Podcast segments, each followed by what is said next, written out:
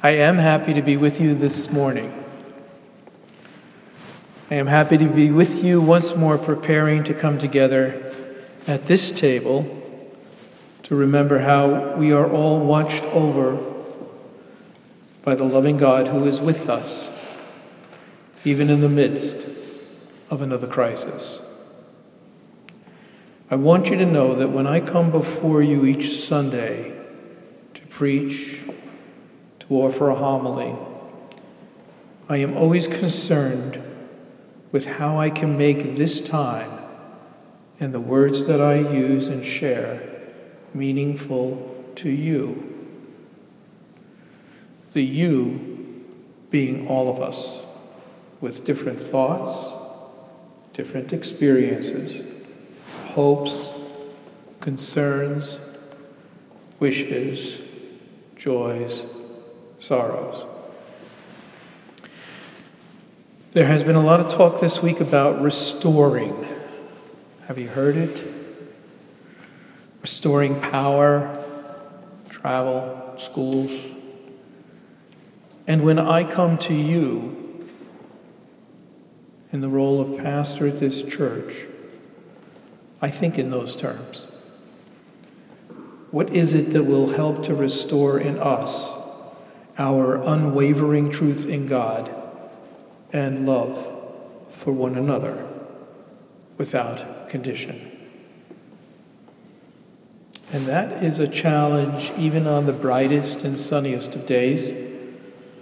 On those mornings that follow week's events, such as the ones that have still sent many of us reeling, off center a bit, and even a bit discouraged, the challenge takes on a little more heft, even more so because I too am reeling a bit, off centered a bit, discouraged a bit, tired, and feel the pull of all of that brings with it as well.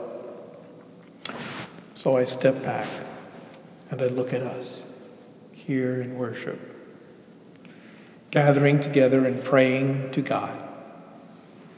I think about us and then the gospel and the readings and the prayers we say and the hymns we will sing, looking for ways that help us to stop spinning, come back to the center, feel the winds of the Spirit and the energy it brings and touch that indefatigable reserve of hope that we all have.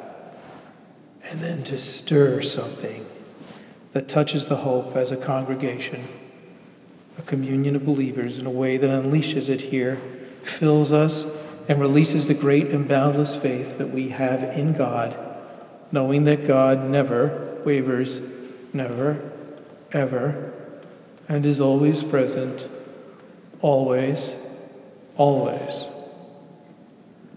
This is being restored for me and maybe for you.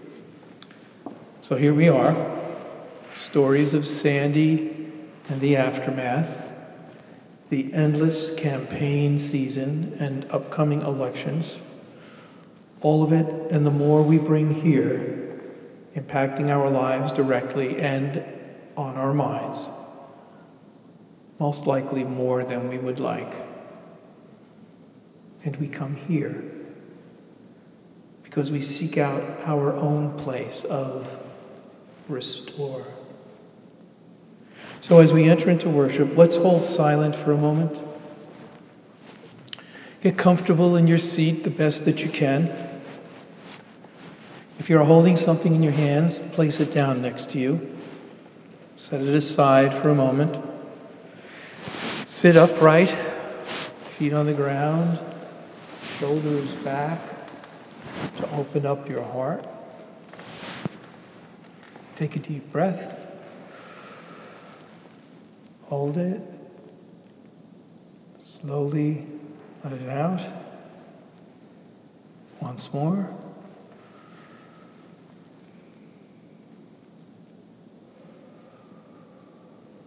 Continue to breathe in this way as you close your eyes. And with your eyes closed now, Breathe in the light and the grace of God in this room. Breathe out the worries and the concerns you may bring with you this morning. Breathe in the presence of God. Breathe out into God's hands all that troubles you. Breathe in the Spirit and its energy, and breathe out the weariness. Breathe in the hope that fills this room. Breathe out the discouragement that may have come in with us. Breathe in the love that is boundless here. And breathe out the sense of loneliness that affects us all. Breathe in.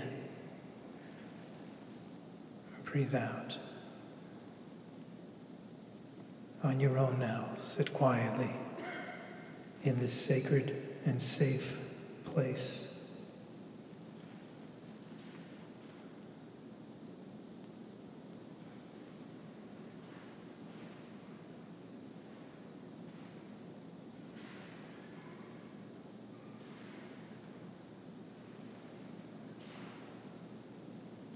Now, now slowly come back. Open your eyes slowly. Return to where we have always belonged and always are in the warmth and presence of God's love and the love of, the, of one another, no matter what. Open your eyes and return to God and to each other here knowing God's promise and assurance that even in the most difficult of days, we are God's and in God's care, and nothing is beyond what we can ask of God.